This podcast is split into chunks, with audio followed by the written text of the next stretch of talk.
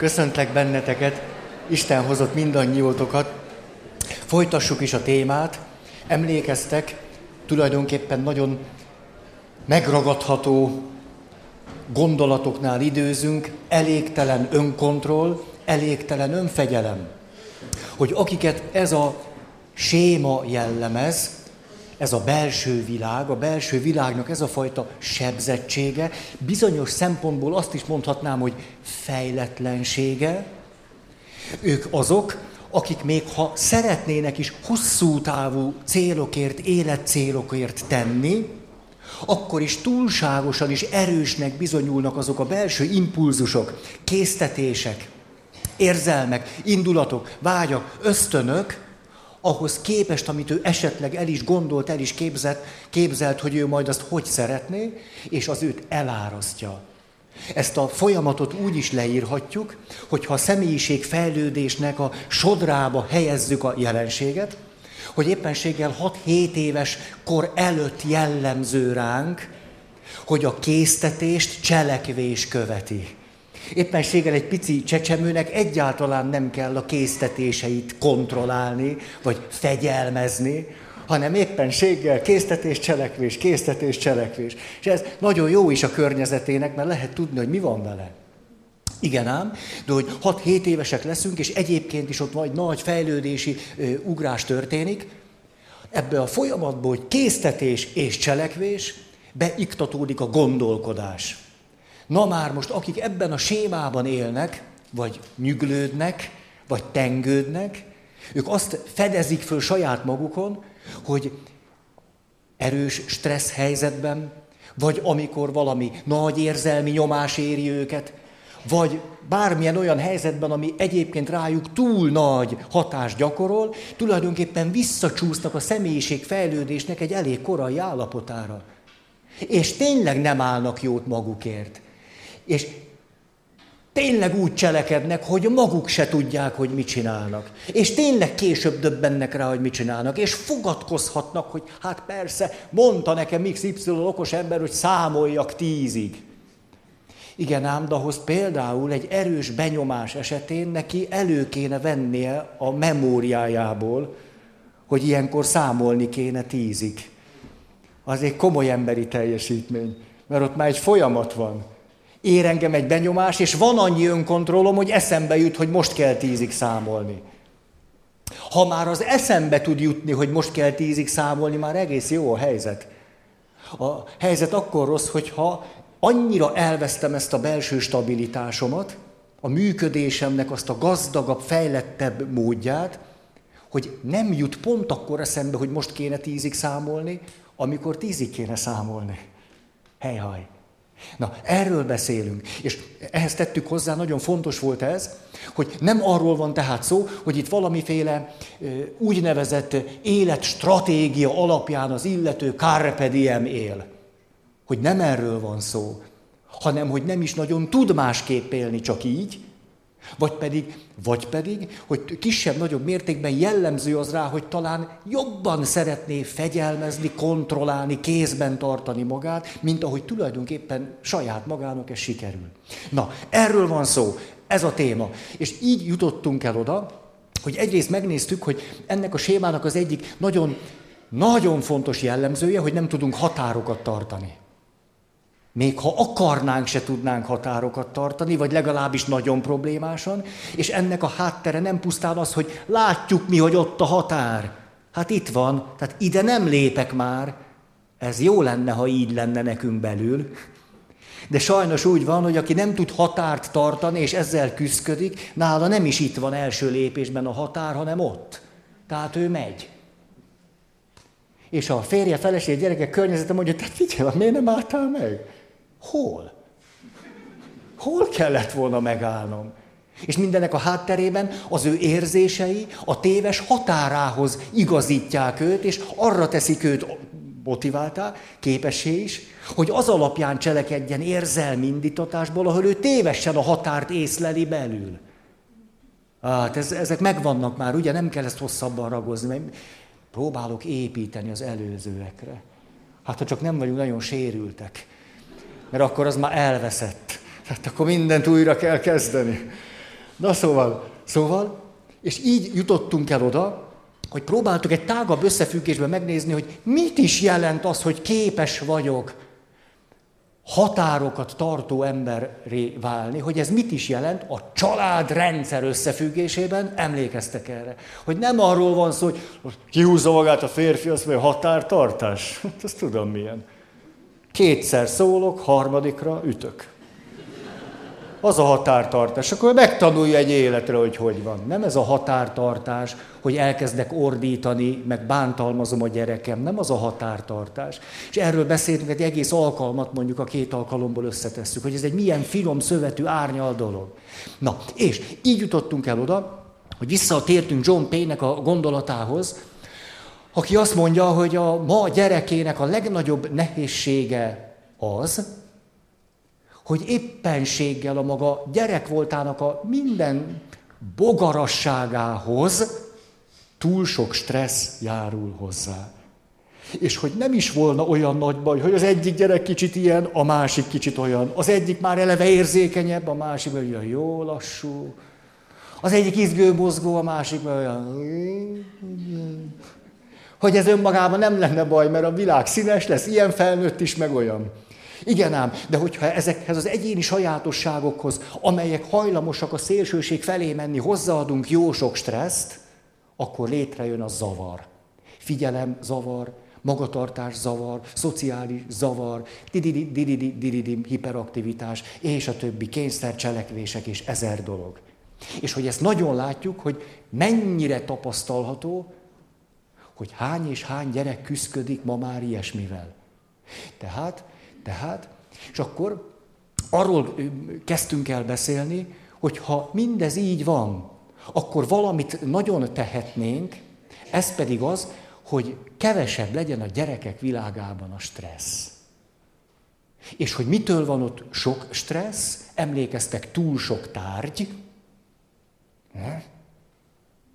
túl sok választási lehetőség, túl sok információ, és ha ez nem volna elég, túl gyorsan. És emlékeztek, így is beszéltünk erről, mert szerintem ez elég jól leírja a helyzetet, hogy amitől egy felnőtt boldogtalan lesz, mondjuk feszült, ideges, lobbanékony, türelmetlen, boldogtalan, attól egy gyerek megbetegszik.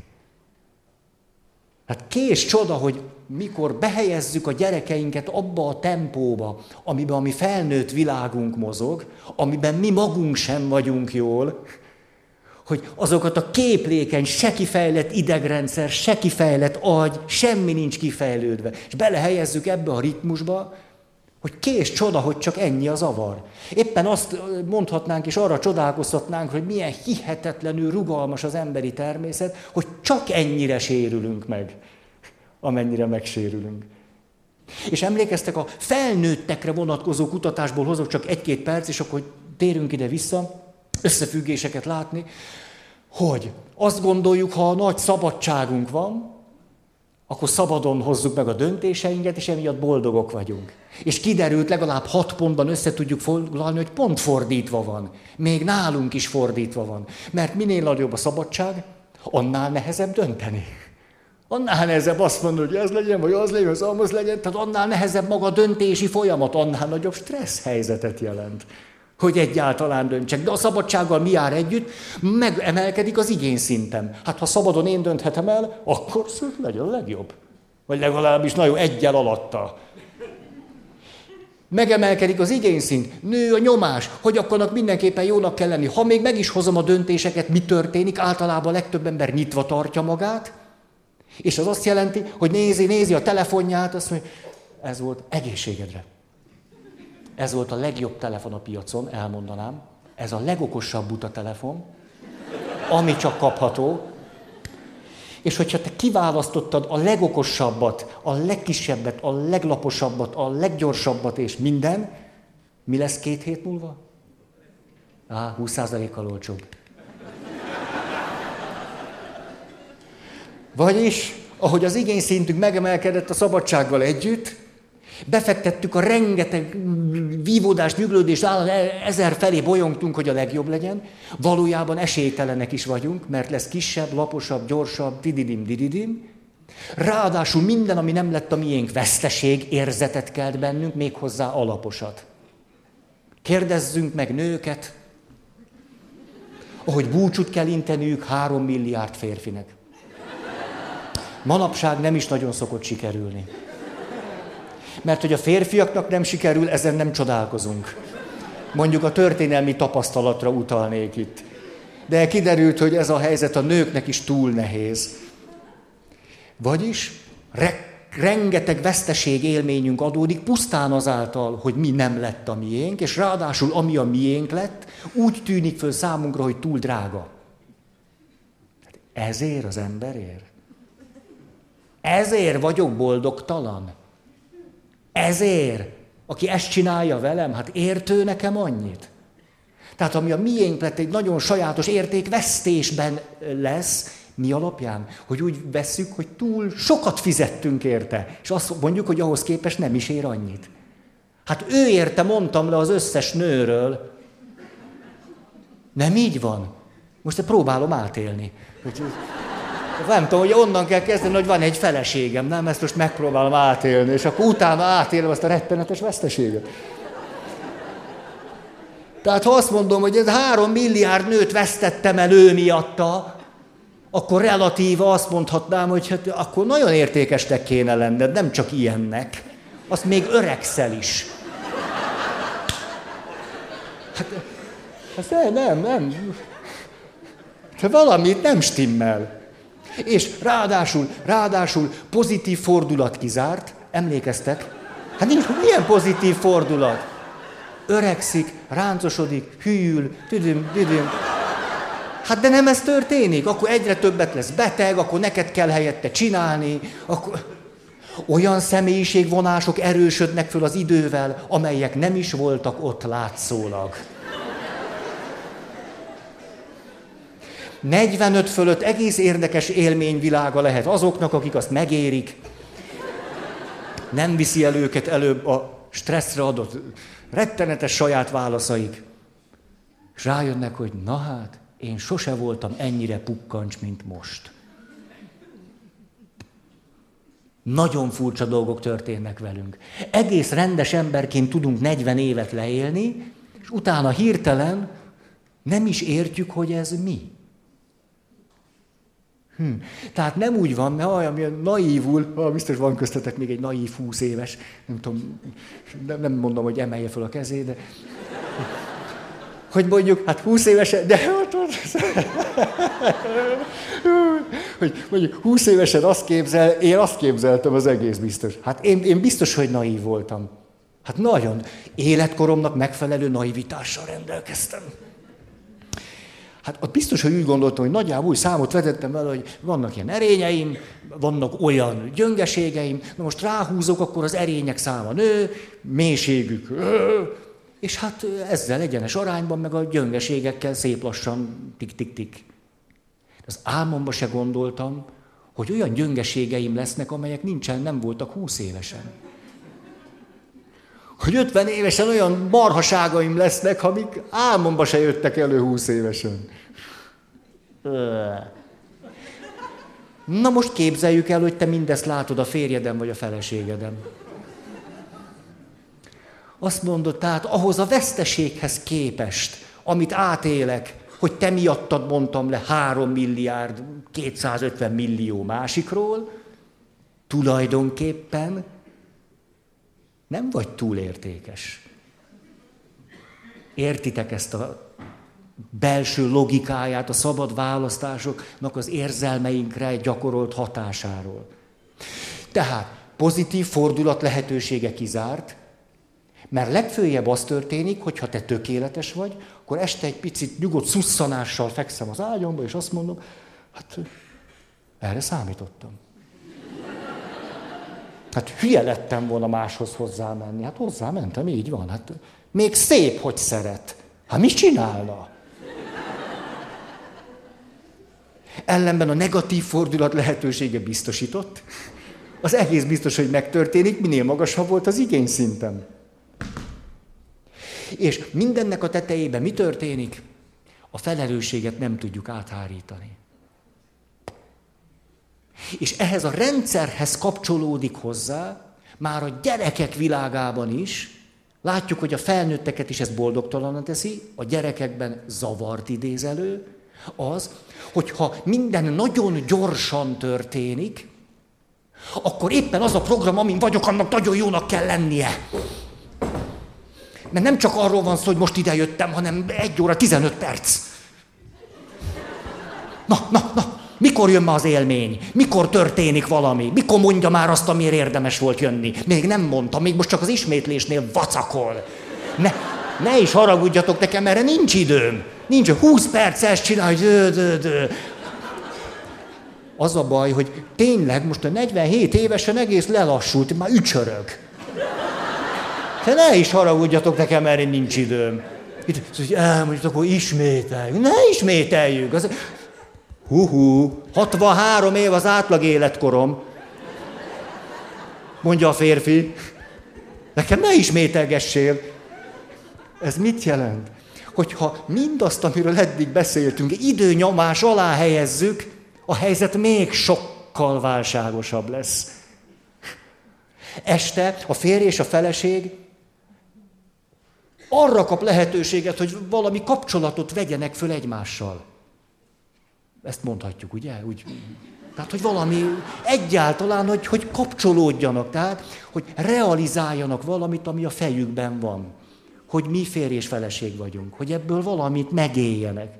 De mindezt benyomjuk egy feszült élettempóba, hát van nekem időm rád hangolódni? Hát ne vacakolj már! Mondjad a lényeget. Szóval a mi felnőtt világunkban is mindez, ha még hozzátesszük, hogy két-három fokkal gyorsabban megy, mint ami nekünk megfelelő lenne, hát ott vagyunk, ahogyan érezzük magunkat. Tehát ami a felnőttet boldogtalanítja, zavarodottá teszi, téridén feszülté, ideges és a többi, a, ez nem, nem, nem, meg, meg, ezt nem, nem tudom, én nekem vissza kell térni a gumis mackónadrágra. Most, ez, mint Baltazár professzornak zseniális ötlet körvonalai rajzolódtak ki agyamban. Gumis macinadrág. Semmi zizegő medve, hanem csak Na, jó. És így jutott... A hasamat nem akar. Így jutottunk el oda, hogy akkor beszéljünk arról, hogy mi lehet a gyerekek számára egy jó lehetőség, amit mi felnőttek megtehetünk értük. Zárójel, ez a jó hírem. Az derült ki, hogy amikor zavar van a gyerekeknél, az majdnem mindig utal arra, hogy zavar van a felnőtteknél. Ezért a felnőtt, amikor azt mondja, tényleg, hát miért nem kell annyi tárgy? Kezdjük csak el kipakolni. Valójában milyen cselekvésnek lát neki? Amit a saját életében is meg kéne tennie. Tulajdonképpen elindít egy folyamatot, amiben megváltoztatja a gyerek környezetét és világát, és ebben a változásban, miután tevékenyen részt vesz, valójában a saját világát is elkezdi megváltoztatni. Ez jó. És itt megélheted azt az örömteli dolgot, hogy nem rajtad kezded. Mit szólsz? Na Petikém, hány játékod van? És nem a saját bolond kütyüjeid számát kell felezni. Jól néznénk ki. Szóval így jutottunk el oda, hogy azt mondtuk, hogy tehát, tehát szükség volna négy területnek a gyógyítására időrend, ez volt az első, ugye erről beszéltünk. De hogy az időrend alatt pont, ne, pont nem azt értjük, hogy egyre,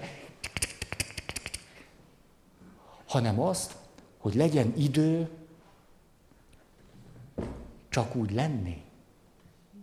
Mi történik akkor, amikor egy szülő nem osztja be tik, tik, tik, tik a gyerek összes idejét? Valójában abban segíti őt, hogy egy olyan helyzetbe kerüljön, amely helyzetben magával kell valamit kezdenie. Most ugye nem csecsemőkről beszélünk, meg, meg, hanem most már elemi vagy általános iskolás gyerekvilágról. Elsősorban. És akkor az történik, hogy elkezdheti magában kidolgozni azt, hogy mit kezdjek akkor, hogyha ez számomra nyomasztó, vagy unatkozom, vagy fuszált vagyok, vagy elkezdek magammal tudni bánni. De hogyha a szülő a gyerek minden idejét beosztja, és azt veszi észre, milyen sok kedves szülőt látok, a legjobb, vagy a legtöbb szülő tele van jó szándékkal, nehogy, de nehogy félreértsétek ezt. Hát tele jó szándékkal. Azt vettem észre a gyerekeimen, hogy amikor nem osztom be minden idejüket, úgy elkezdenek elkalandozni. Úgy, úgy lanyhul a figyelmük. Hát éppen arra van szükség, hogy a gyerek megtapasztalja azt, hogy így szétszóródik a figyelme. Hogy és hogy ezzel a helyzettel kezdjen tudni bánni, hogy akkor hogy tudom egyáltalán a figyelmemet valamire irányítani? Hogy fedezek föl valamit a környezetemben? Hogy kezdek el elmélyülni és játszani vele? Tehát ha van több szabadság, és nincs minden idő és teljesítmény nyomás alatt, az teremt lehetőséget arra, hogy elmélyedjünk. Különben éppen nem elmélyülünk, hanem éppen megtanítjuk azt a gyerekkel, hogy óráról órára mindig valami mást kell csinálnia. Most hegedül, most ő rajzol, két óra múlva sportol, három óra múlva ül, ül és házi feladatot csinál, fél óra evés, kapsz egy mesét. Ez olyan, mintha azt gondolnánk, hogy a gyerekeknek állandóan ingerekre van szükség. A gyerekeket nem ingerelni kell mindig valamivel, és ugye ebből jön az, amit John Payne így nevez, hogy a bohóc szülő. Az egyik, hogy a gyerekemet állandóan ingerel, ingerelnem kell valamivel, stimulálni kell a gyereket, mert nem, nem életképtelen. A másik meg, hogy szórakoztatni kell. Egy gyereket nem, nem állandó ingerekkel kell bombázni, és nem szórakoztatni kell, hanem törődésre, meg élményekre van szüksége. De ahhoz, hogy élményei legyenek, mire van szüksége? Arra, hogy valamibe elmélyedjen. Úgy, hogy valaminek odaadja magát, hogy valamire legyen elég ideje, hogy valamibe belefelejtkezzen, hogy a szó jó értelmében valami őt elvarázsolja, és ne rögtön azon kelljen gondolkodni, hogy kapok-e dicséretet érte, vagy ötöst, vagy hurkapálcikát, vagy nyalókát, vagy tudom én, török mézet, lufit, vagy vattacukrot. Ezek gyerekkorom nagy álmai. Vatta cukor. Ó. De tényleg, hát... Na jó. Jó, gyerünk. Akarom, akarom mondani, ez olyan sok mondani való ma is. Oké. Okay. Jó?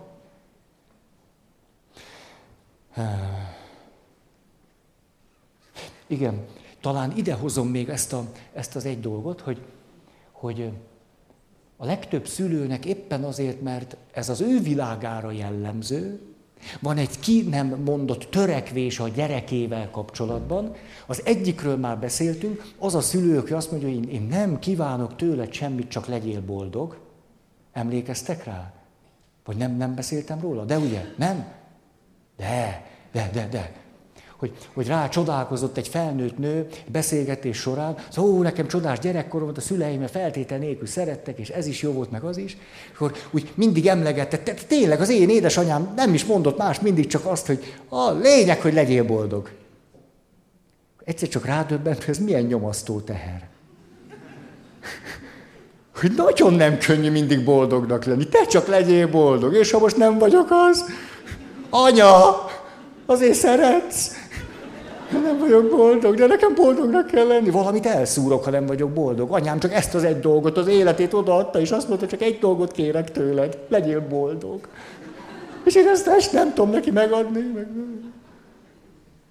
Ebből a szempontból a legártatlanabbnak tűnő dolog is, amit úgy mondunk a gyerekének, te csak csináld ezt, kétes gyümölcsöket tud szülni. De a másik, ami ki, ugye ma egy ilyen világban élünk, de ez a felnőtt világ. Ő nyüglődik azzal, hogy nem boldog. És akkor ránéz a gyerekére, és azt mondja, de csak legyél boldog. Na, jó. A másik, ami talán még kimondatlanabbul ott van, rengeteg jó szándékú felnőttben, akinek van gyereke, legyél rendkívüli. Nem, mert tulajdonképpen hát csak azt, azt akarom, hogy te, te egyéniség, na, magunk között szólva. Egy ilyen összetéveszthetetlen egyéniség. Nyomasztó teher, ha boldognak kell lennem, vagy ha egyéniségnek. Ez egy nyomasztó teher. Annyira bennem van az a történet, most ezt el, el, el is mondom. Igen, nem bírok tűrtőztetni, úgyhogy kijön belőlem, hogy talán itt nem is mondtam még el. Vagy elmondtam, nem tudom.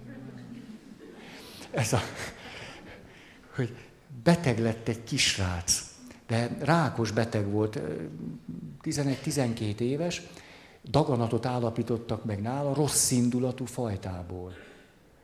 És nem mondtam ezt még el nektek? Talán nem.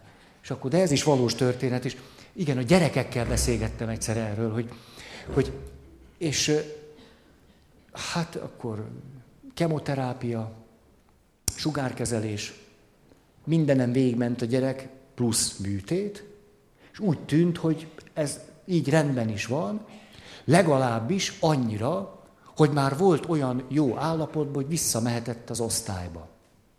És hát ott voltak a barátai. Tehát, hogy nagyon izgult, meg várta, meg vágyott rá, hogy na, vissza, visszamenni. Igen ám, de kopasz lett. És hát egy kisfiú, nála csak a kislánynak lehet ez biztos nehezebb, Hát hogy menjen most kopaszon? Hát nyilván 12 évesen nem vett föl parókát, hát kopaszon, hát a Michael Jordannek jó, akkor neki is, de villogott a feje, és akkor nagy szorongva kilincset lenyomta, ajtót kinyitotta, és bent ült az összes, összes osztálytársa úgy, hogy le volt vágva a hajuk.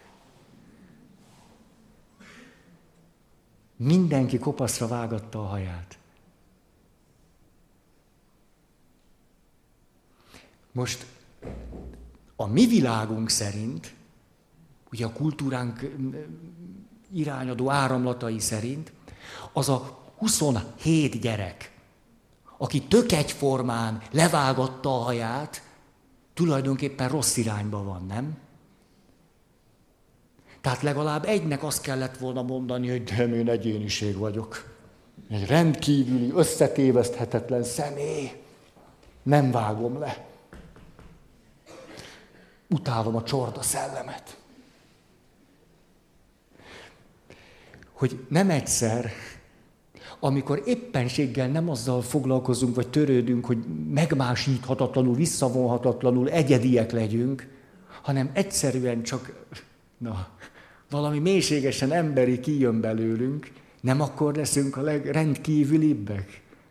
Tehát lehet, hogy más is tudja azt csinálni, de akkor is azt éljük meg, hogy na most, most, most vagyok valaki.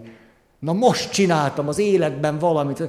Öt éve ide járok az iskolába, de az, hogy most kopaszra vágattam a fejem, többet ér az öt év minden cuccánál. Szerintem egyébként nagyjából ez úgy stimmel is.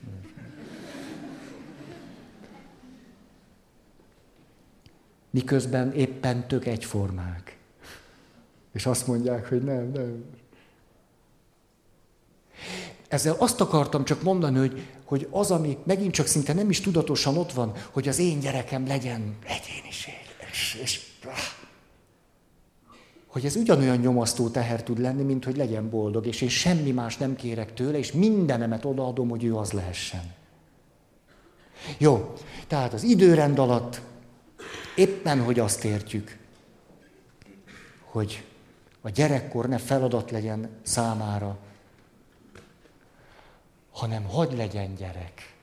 Mert ugye a legnagyobb közös nevező, a között, hogy valaki mondjuk egy középosztálybeli jólétben nő föl, és zavarai vannak, vagy pedig, hogy egy nagyon erős háborús stressz helyzetet élt át, és zavarai vannak, a közös számi, hogy túlságosan is be kellett vonódnia a felnőttek világába. Tehát hagyd legyen gyerek. Például, na, jó. Következő pont, ez volt az idő, időrend. Hogy ne kelljen mindent vezényszóra. Második, a ritmus.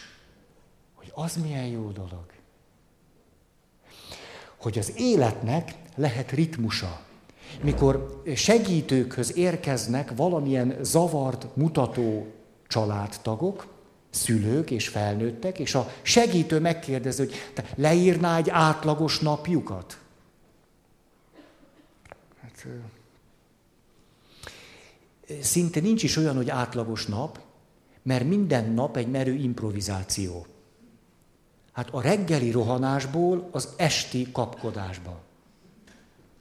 És minden csak úgy valahogy, úgy, úgy, úgy, úgy, éppen valahogy meg lesz, vala, valamikor meg lesz, valakikkel meg lesz, valahol meg lesz. Hogy ebből a szempontból egy gyerek számára kielégítően, jó értelemben megfelelő stressz környezet, az elég stressz, nem a túl sok, amennyi kell az élethez, hogy valami legyen benne. Annak éppenséggel része az, hogy a napnak is van valami ritmusa. De az nem egy túlhajszolt, túlfeszített elvárások, ezer dolog, hogy egy hétnek van ritmusa, hogy van egy szombat, meg egy vasárnap. Há. Például, ha rajtam múlna, reggel kilenc előtt nem kezdődhetne gyerekmise. Nem, nem. Tényleg hagy lehessen aludni. Még többet is. Meg hogy lehessen fölébredni, és még mielőtt bármit kell csinálni, csak szöszmötölni. Csak úgy, mm. Nem. Tehát ne kelljen vasárnap hétkor kelni, hogy nyolcra misére odaérjek. Nem is lehet. Hát sok gyereknél nem lehet egy gyulakos. Fél hétkor kell föl vasárnap, mert misére kell menni. Tehát ijesztő. Fél tíz. Hát, hát fél tíz, hát miért most ho, hova, hova sietünk? Olyan, olyan érdekes, ez egy édesapa mondja, hogy ő neki például nagyon fontos az, hogy reggel nyugodt ritmusban reggelizhessen meg. És egészségedre. És rájött arra, hogy inkább föl kell fél órával előbb, csak hogy a reggelie nyugodt ritmusú legyen, mint hogy fél órával többet alszik, és belekezd egy bolondok házába ébredés után. És azt mondja, képzelt Feri, az az érdekes dolog történt, hogy a gyerekeim szeretik a nyugodt reggelizést.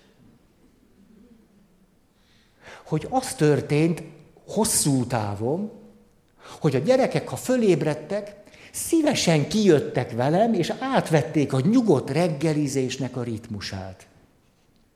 Hogy jól esett nekik ebben a nyugodt ritmusban kezdeni a napot.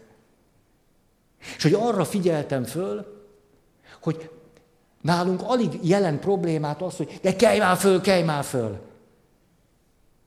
Mert hogy, fölébrednek, valami jó dologgal kezdődik a napjuk, valami megnyugtatóval, valami ritmikussal. És itt a ritmushoz, tudjátok, hogy, hogy milyen mélyen idegrendszer, agy, immunrendszer, minden hormonháztartás, hogy, hogy kezdődik az emberi élet? Azzal, hogy az anyaméhben tidi, tidi, tidi, tidi.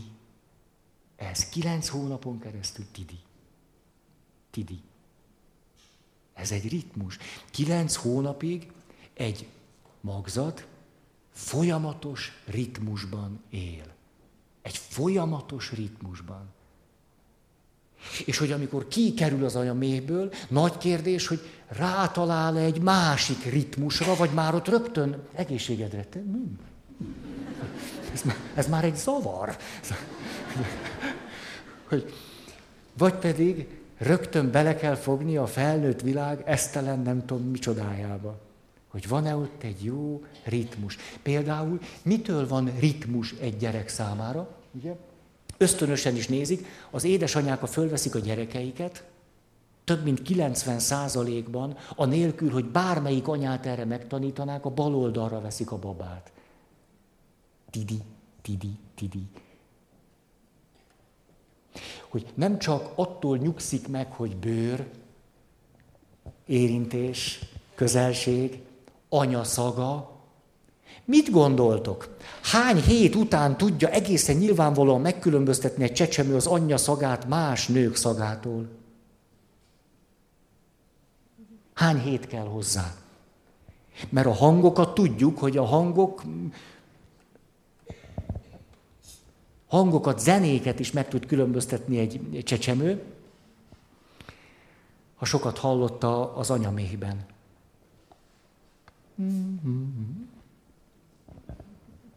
Elárulom, hat nap elég hozzá. Hat nap. Az anyám szaga más, mint a többieké. Tehát, hogy ott vannak ezek az ingerek, anyám szaga, és ráadásul az anyám szaga stimulálja az agyam. Elkezdek tőle fejlődni, az anyám szagától. De klassz dolog. Hogy elég, ha szaglik. És már is, én meg növekszem. De hogy a ritmus, tehát azon kívül, hogy illata, bőre, tapintása, melege, ölelése, mindez együtt, azon túl pedig a ritmus. És hogy ezért, a mi kultúránkban is, mennyire természetes az, ahogyan a gyereket ringatjuk. Dajkálni, ringatni. Hogy milyen szép az akkor altatót énekelni. Dajkálni, ringatni, hogy felnőtt korunkban is. Most, ahogy elkezdtem ezt csinálni, hát szóval alig van, nem tudom, el tudok-e képzelni felnőttet, akit ez nyomaszt vagy idegesít. Hogy beülsz a hintába felnőttként. Ugye? Ki is van írva a játszóterekre, 12 év alatt tilos a játékokkal játszani. Beülsz, és... Ah, ismeritek jól ezt a történetet, kis minisán srác hátradobta magát. Ezt minden évben elmesélem. Vasárnap hosszan beszélt a pap, és az a gyereknek az idő érzékelésében már a végtelen kategóriába esett. Tehát érthető volt, hogy egy arhaikus, önnyugtató működésbe kezdett, és, és, ahogy így puf, hátradobta magát. Most ezt nem próbálom meg, és hátra talpa, és ugye be volt erősítve a szentély mikrofonilag, és ő a márványlapon a fémszéket durrantotta hátra, tehát ilyen pum. És a pap nagyon dühösen ránézett. Kettejük közt a különbség az volt, hogy az egyikőjük így, a másikőjük úgy vesztette el az időérzékét. És a, és a gyerek, ahogy éppen még, még ebben a pillanatában, ezt nem tudom, most nem tudok jól ülni, tehát mindenképpen így, tehát a következőt mutatja.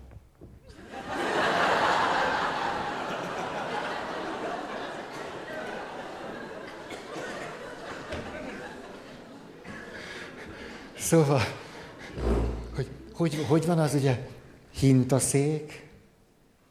Mi az a, ami a kertekben van? Hinta ágy. Hinta ágy.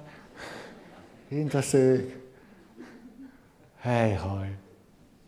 Hogy látjuk sokszor, de hát erre ezt is emlegettem nektek, hogy önstabilizáló dolog hintázni. Valakit látok egyébként, hogy misén is hintázik. Nem tudni, hogy túl nagy stressz neki a mise. Azt mondja, ó, hát ez elviselhetetlen, ahogy ezt csinálják itt. De van ilyen. Vagy pedig egyszerűen csak annak a ritmusával, kiszámíthatóságával úgy megengedi magának, hogy ő is csak úgy legyen, és akkor ösztönösen, nem tudatosan bekapcsol számára a hintázás. Nagyon érdekes papként látni a hintázó felnőtteket. Ugye, akik nem látják magukat, mert engem látnak. Pedig ti sokkal érdekesebbek vagytok, én mindig a jó oldalon állok.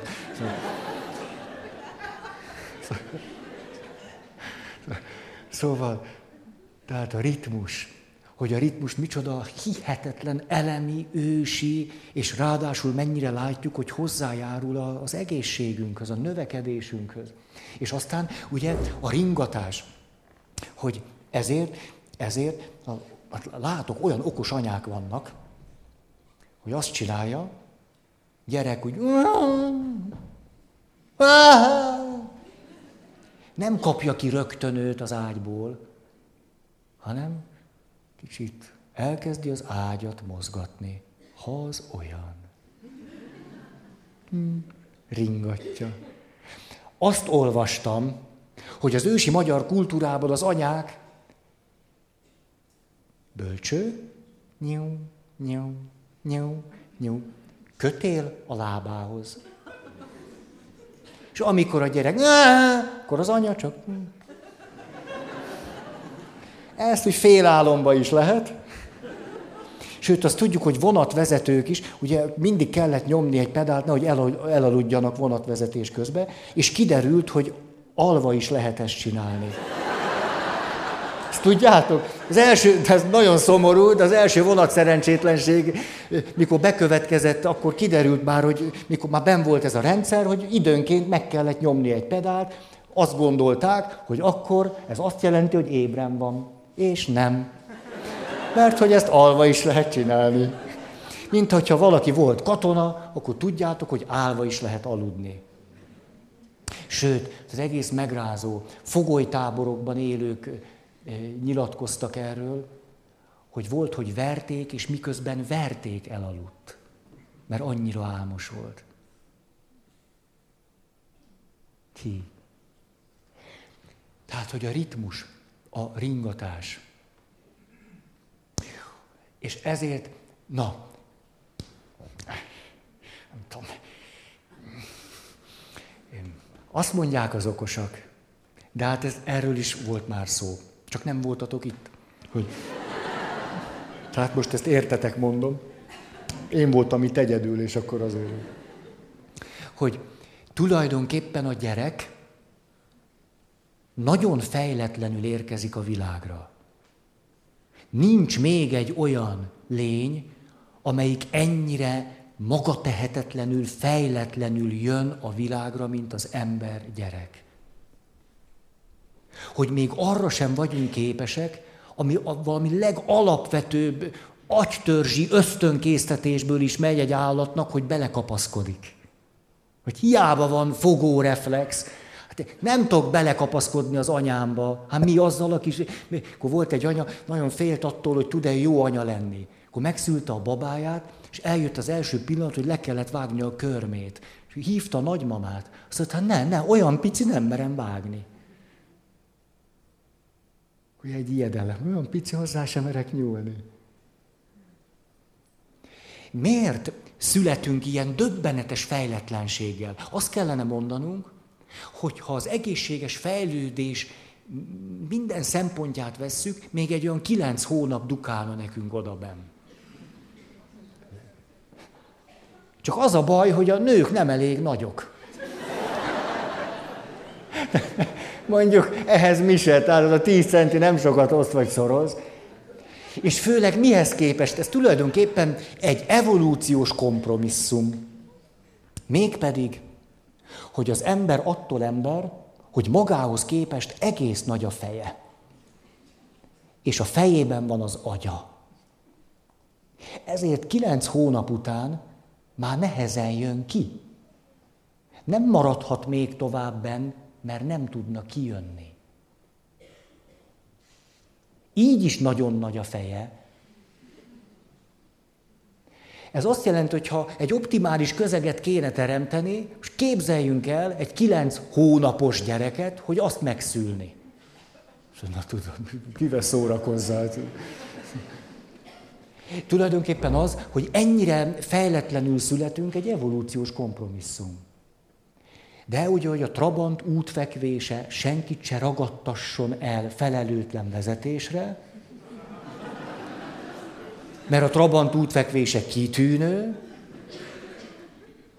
Tudjátok, ez benne volt a Trabant használati utasításában. Ezt mi öregek tudjuk, hogy megvetted a Trabit, Hát megvetted, tehát megvetted, és akkor négy év múlva kifizetted, és vagy nem tudom, kifizetted, négy év múlva elmentél érte. És ez volt benne. A Trabant útfekvése kitűnő. Olyan gumiai, tudjátok, ilyen kis visli. Na, Azért, mert egy gyerek világra jön, ne gondoljuk azt, hogy életképes, mert hogy nem az. Tulajdonképpen, és így, így mondják, akik érzékletesen mondják, hogy nagyjából hogy kellene nézni az első, a születés utáni első kilenc hónapra, hogy az úgy van, hogy az első kilenc hónap van bent, a második kilenc hónap kint, de az körülbelül ugyanolyan.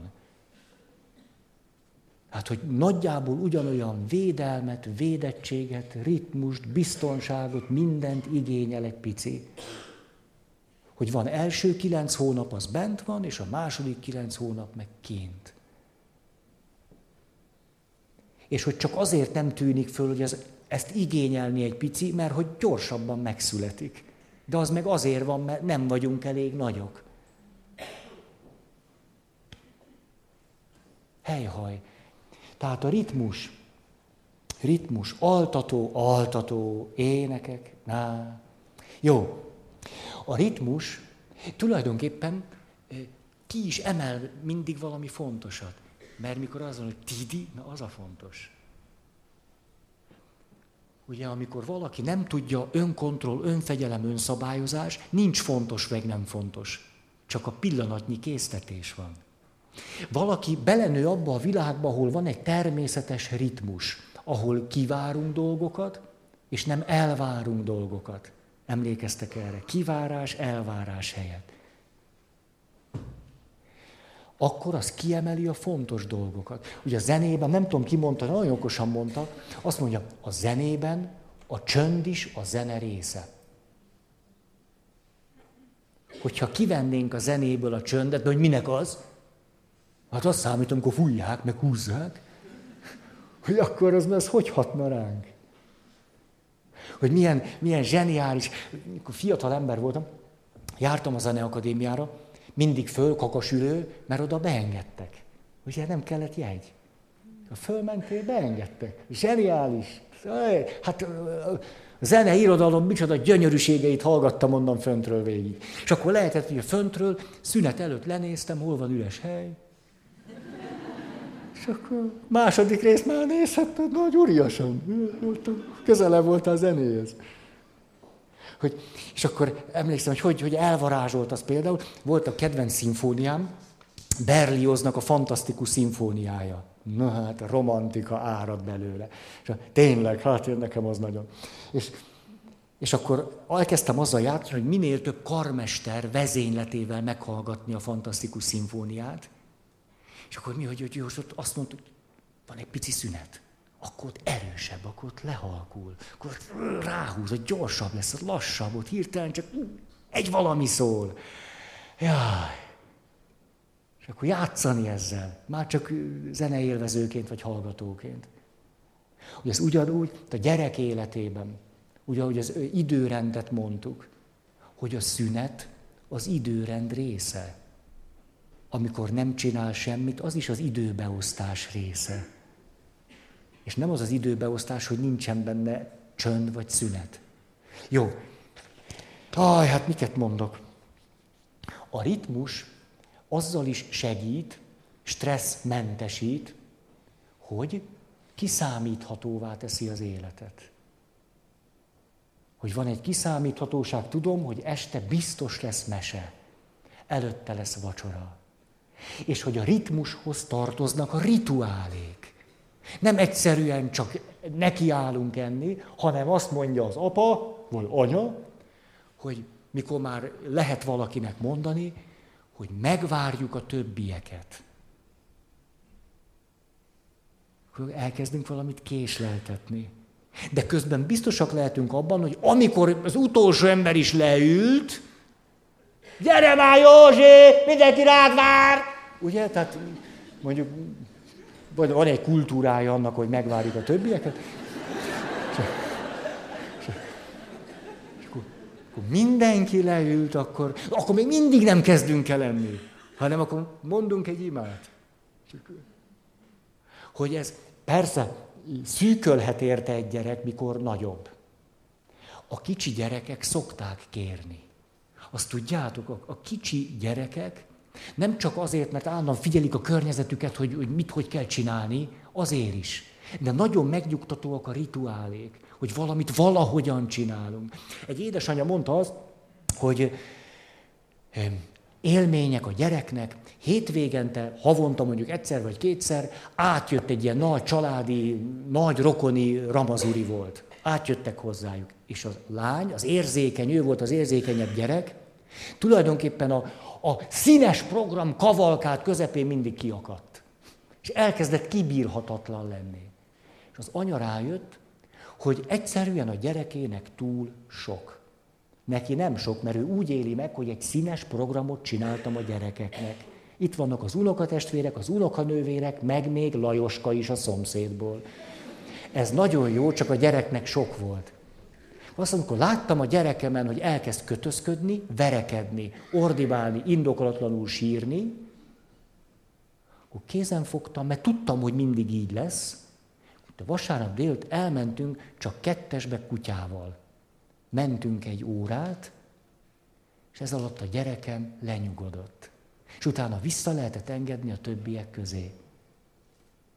De akkor az az ő egy órája volt, annak meg volt a ritmus, a szép lassan mentünk, volt egy kör, ezt mindig megcsináltuk.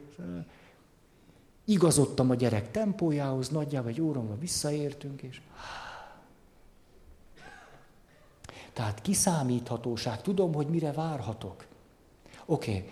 Aztán ez milyen érdekes. Nem csak az imádság jelenthet egy, egy ritmust, rituálé is, de közben egy ritmust is ad, esti ima, még akkor is, hogyha egyébként beleszól, ő nem imádkozik, most mondja, nem mondom, tehát egy csomó forgatókönyv van, azzal együtt is jó.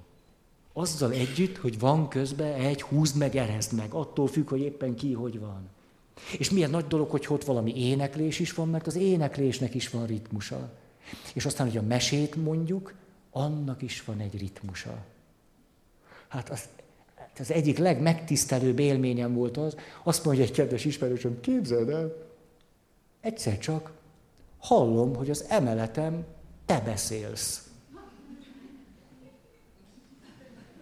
Fölmegyek a gyerekhez, egy előadásodat hallgatja le van oltva a lámpa, és az, mit csinálsz? Azt mondja, olyan megnyugtató hangja van. Erre olyan jól el tudok aludni. Hogy azt mondja, felnőttek azt mondják, mit affektál itt a színpadon? A gyerek meg vagy ez a jó, ilyen megnyugtató. Már olyat is hallottam, hogy ha hosszú útra mennek gyerekekkel, beraknak.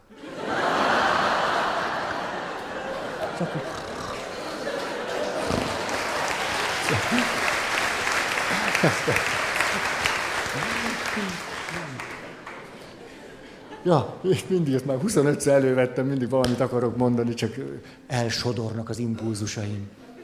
Hogy például annak is van egy kiszámíthatósága, ritmusa, sőt, rituáléja, ahogyan egymással beszélünk. Hogy mikor az anyukám azt mondja, hogy Feri, te ezt ne vedd el, hanem kérd meg, hogy elvehetem. Hogy akkor kialakul egy rituálé. Hogy ott van, és azt mondja, kér belőle még valaki. Egyetlen egy sütemény van. Akkor nem azé, aki a leggyorsabb, hanem ahhoz kapcsolódik egy rituálé. Mégpedig az, hogy kérje még valaki akkor megfelezzük, vagy elharmadoljuk. Vagy valakinek lehetősége van a másik jólétéhez hozzájárulni. Szóval edd meg te. Ugye ez komoly nyereséggel jár azt mondani, hogy edd meg te. Vagy azt mondani, hogy köszönöm, tulajdonképpen én nem kérem. Mert tele van mazsolával, utálom. Szóval, hogy, hogy az udvarjasságnak, a beszédben való udvarjasságnak az ezer apró dolga tulajdonképpen egy kiszámítható rituálét és ritmust hozott az életbe. Azt mondja, szabad? Vagy kapom, az, köszönöm szépen.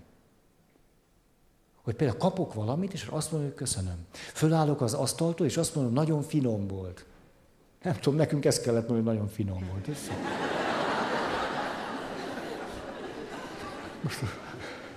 Persze aztán hülyéskedtünk, köszönjük szépen, mondta, én elkezdtünk ilyen kánonba mondani, köszönjük szépen a vacsorát, nagyon finom volt. Anyukám meg boldogtalan lett tőle. Szegény. De. Na, szóval, hogy amikor megtanuljuk ezeket az nagyon egyszerű mondatfűzéseket, ahogyan megköszönjük, ahogyan kérjük, ahogy udvariasak vagyunk, ez ad egy, ad egy ritu, ritust, egy rituálét, egy ritmust. És a szó jó értelmében a beszédet, a kommunikációt kiszámíthatóvá teszi. Hogy milyen nagy dolog az, és hogyan szokták sajnálni, akiknek kimarad ez az életéből. Mondjuk elköszönünk egymástól, és akkor adok két puszit. Szia, apa. Cup, cup. Annyira bennem van, apám azzal a lehetetlen pitralonnal pom, pacskolta be az arcát borotválkozás után, de mégis nekem az apámnak az egyik illata, ez a lehetetlen pitralon nevű, de ilyen már a neve is, értitek? Tehát pitralon. Ti, ti mire asszociáltok arra, hogy pitralon? Hát, hát ez minden csak nem egy jó illat, pitralon. Hát, szóval, amikor katona voltam, ugye alkoholt nem lehetett bevinni, ám de, ugye borotválkozni kell, és ha valakinek érzékeny a bőre, arcszeszt kell használnia. Ezért láttam ám én az őrmester, ott voltam, alapkiképzés volt, őrmester megállt a szekrénynél, ugye a szekrényben ott voltak a tisztasági cuccai, és nyomta a pitralon befelé. Azért ahhoz már nagyon ez a stressz. Pitralonti volt, ez ki? Jó, hogy nem szagolt rám. Én meg apa, apa.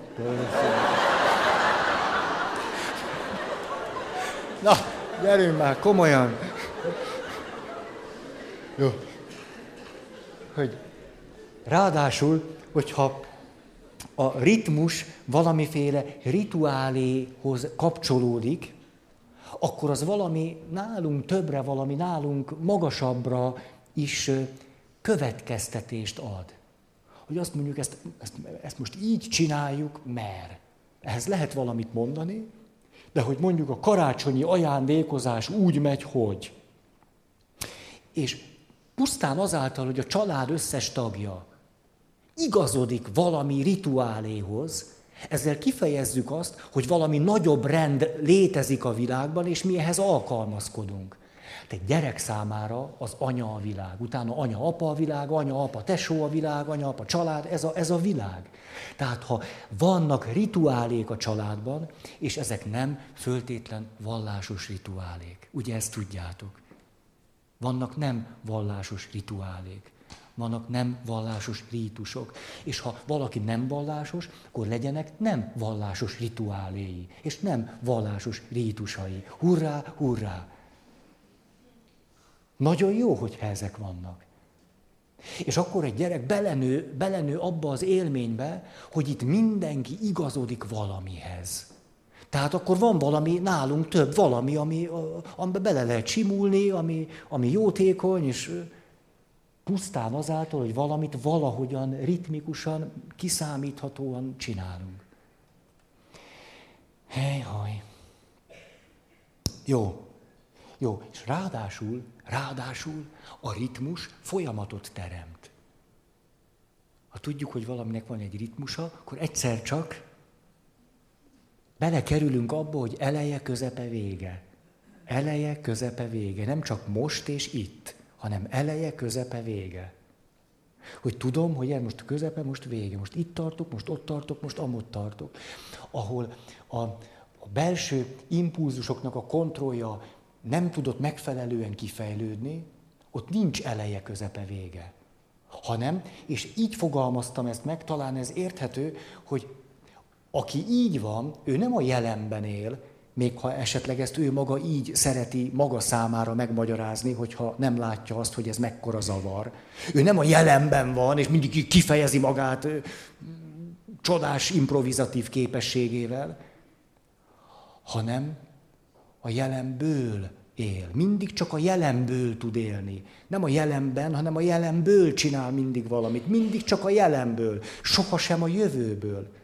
A reménységéből. Abból, hogy három hónap múlva lesz, tudom én, Mikulás. Nem, az egy kicsit több. Lesz Mikulás, nem? Megfogjam a kezed. szóval, hogy azt mondom, hogy ha a jelent nézzük, biztos másképpen reagálnék a jelenből, de tudok nem csak a jelenből egy választ adni az életre. Hát egész más, hogy valaki a jelenben van, vagy a jelenből van csak. Hogy magamat folytonosságként észlelem-e, vagy nem. Ha zavar van, tulajdonképpen nem észlelem magamat folytonosságként, hanem töredezetten észlelem magam. Mindig a jelenből, ami éppen... Ez egy zavar. És erre azt mondhatnánk, hogy tulajdonképpen az illető, talán kevésbé kéne azt mondani, hogy beteg, inkább azt kellene mondani, hogy valami nincs meg nála, valami nem fejlődött ki, valami nem jött létre, ami ha létrejött volna, nem lenne ez a töredezettsége. Jaj, hely, haj. Jó, gyorsan, környezet. Mert erről már beszéltünk. Túl sok holmi. A felnőtt világot megtanítottuk arra, vagy megtanultuk, vagy nem tudom, mi történt, hogy legyünk elégedetlenek azzal, amink van. Nem elégedettek, elégedetlenek. Ugye, hogy újabb és újabb. És hogy, és hogy a folyamat végén pedig, hogy gondoljuk azt, hogy a vásárlás egy jó dolog. Tulajdonképpen ez a két dolog nagyon sajátosan szinte össze ütköztethető egymással, hogy a kapcsolataink fontosak-e, vagy a vásárlás. Hogy a mi világunk nem azt mondja, hogy a kapcsolatok fontosak, hanem azt, hogy a vásárlás. Hogy a vásárlás meg tud neked adni valami olyasmit, ami fontos, és amire szükséged van, és amitől jól leszel. A kapcsolatok pedig állandóan elvesznek tőled valamit kompromisszumokat kell kötni, meg figyelni egy másik emberre, meg alkalmazkodni, az rettenetes. De a vásárlásban szabadon mész a bankkártyával, na melyik medve legyen?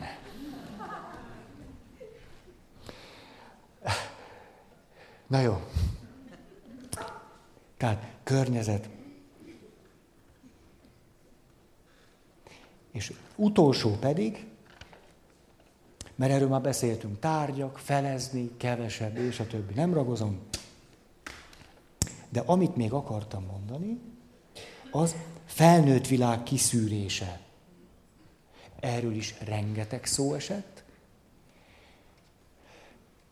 Egy valamit mondanék még, ez pedig az a felnőtt, aki azáltal akar jót tenni a gyerekének, hogy felnőttnek tartja és ezért beavatja őt.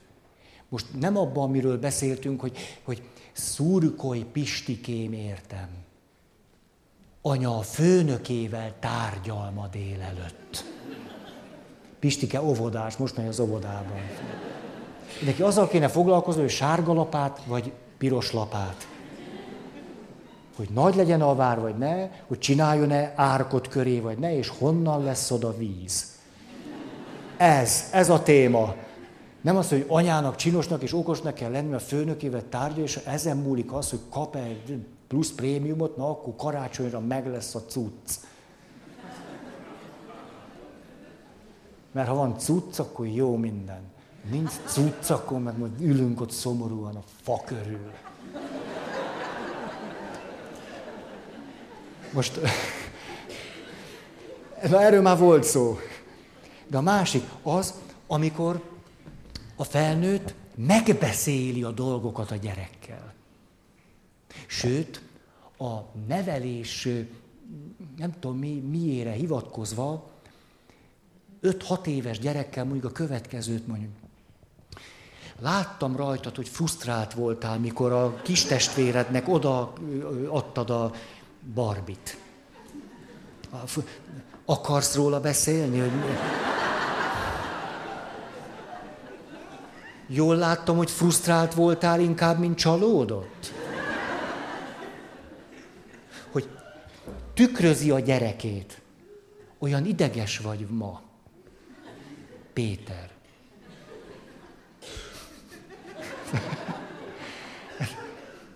Azt mondják az okosak.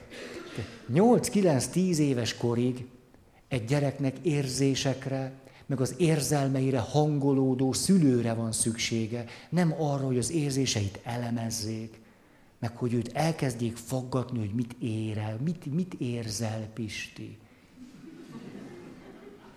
Mert látni látnak, csak nem, nem tudom eldönteni, várjál. Van egy lapom, a fő érzések föl vannak írva név szerint.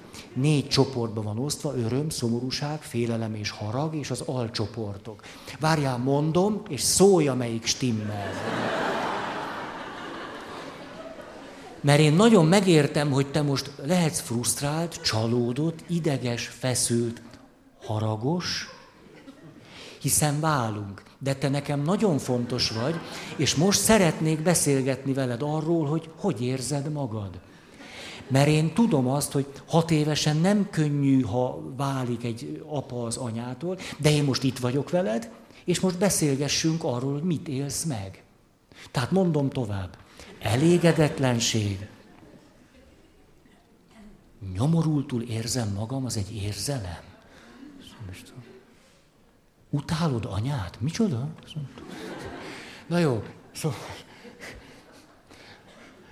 szóval a felnőtt világban úgy is túlságosan be lehet avatni egy gyereket, hogy olyan értelemben túl nagy terhet rovok rá, amire ő nem képes, nem, nem kell neki tudnia az, az ér... Mentálhigiénés szakirányú szakképzés. 30-40-50 éves felnőttek. Azt gondoljátok, hogy az érzéseknek tudják a szavait? A szakemberek nem tudják a szavait. Hát az, azzal kezdődik egy, egy másoddiplomás képzés, tényleg ezzel kezdődik. Hogy 40 éves emberek kezébe adunk egy listát, hogy hogy vannak az érzések. Hogy mi, milyen szavakat lehet rájuk használni. És azért csináljuk így, mert kiderült, hogy szükség van rá. Mert ha én felnőtt vagyok, és egy felnőttel beszélgetek, ott rendjén van. Hogy az nagy segítség egy felnőttnek, ha végre kimondhatja, kifejezheti, kimutathatja azt, hogy ő vele mi van. Hogyha az érzésénél lehet. És hogy az egy stabilitást ad, ha nem csak dühönk, hanem azt mondja, és megtanulja azt, hogy dühös vagyok. Hogy dühös vagyok. Hogy ez látjátok, ez egy kontroll is. Mert nem üti a segítőjét, ugye, mert így is csinálhatnád a dühös, és akkor ezt így vagyok, látod? És akkor meg... Tehát így is a tudtáradhatja segítőjének, hogy mit érez, de az már is az önszabályozás, önkontroll, önfegyelem, önstabilizálás, hogy azt mondja, hogy dühös vagyok, ha tudja ezt a szót, hogy dühös vagyok. Ez egy felnőttnél nagyon jó, hogy vannak szavak. Meg lehet nevezni. Sokszor, amikor egy felnőtt megnevez valamit, ami benne van, ez egy óriási felszabadultság. Hát ez van. Ez, pont ez van. De egy kilenc éves gyereknek, öt éves gyereknek nem arra van szüksége, hogy a szülő, mint egy jó segítő, tű élességgel megnevezze, hogy mit érez, hanem hogy ráhangolódjon hogy magába vegye azt az érzést, vagy érzelmet és indulatot, azt tartsa, és kapcsolatba maradjon a gyerekével. És hogy megtörténik, a gyerek le tudjon higgadni. Valamit tanuljon magával kezdeni azáltal, hogy a szülő tud vele mit kezdeni. Ugye mindig ez a trükk.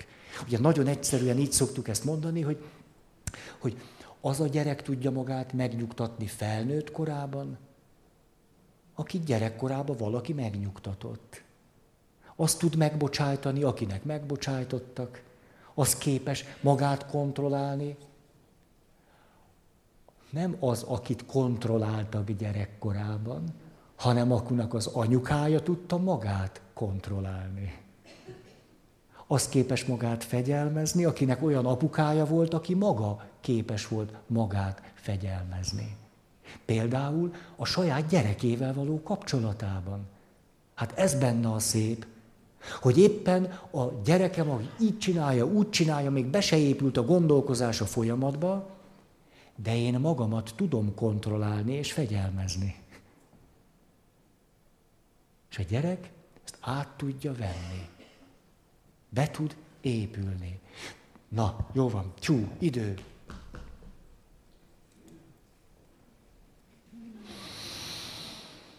Ez is egy ritmus. Tényleg, ahogy jöttem, ez jutott eszembe, hogy, hogy, hogy annak is van egy ritmus, nem tudom, 13 év minden kett. Hogy ez a jó esik nekem, hogy amióta csináljuk, még egyetlen kett sem maradt el betegség miatt. Tehát betegség miatt soha, néhányszor voltam külföldön, de egyébként, vagy, vagy, vagy ünnep volt, de hogy ez jó, hogy így van. Hogy nekem is nagyon jó. Hogy kedd, akkor... Hmm. Jó van. Köszönöm, köszönöm, köszönöm.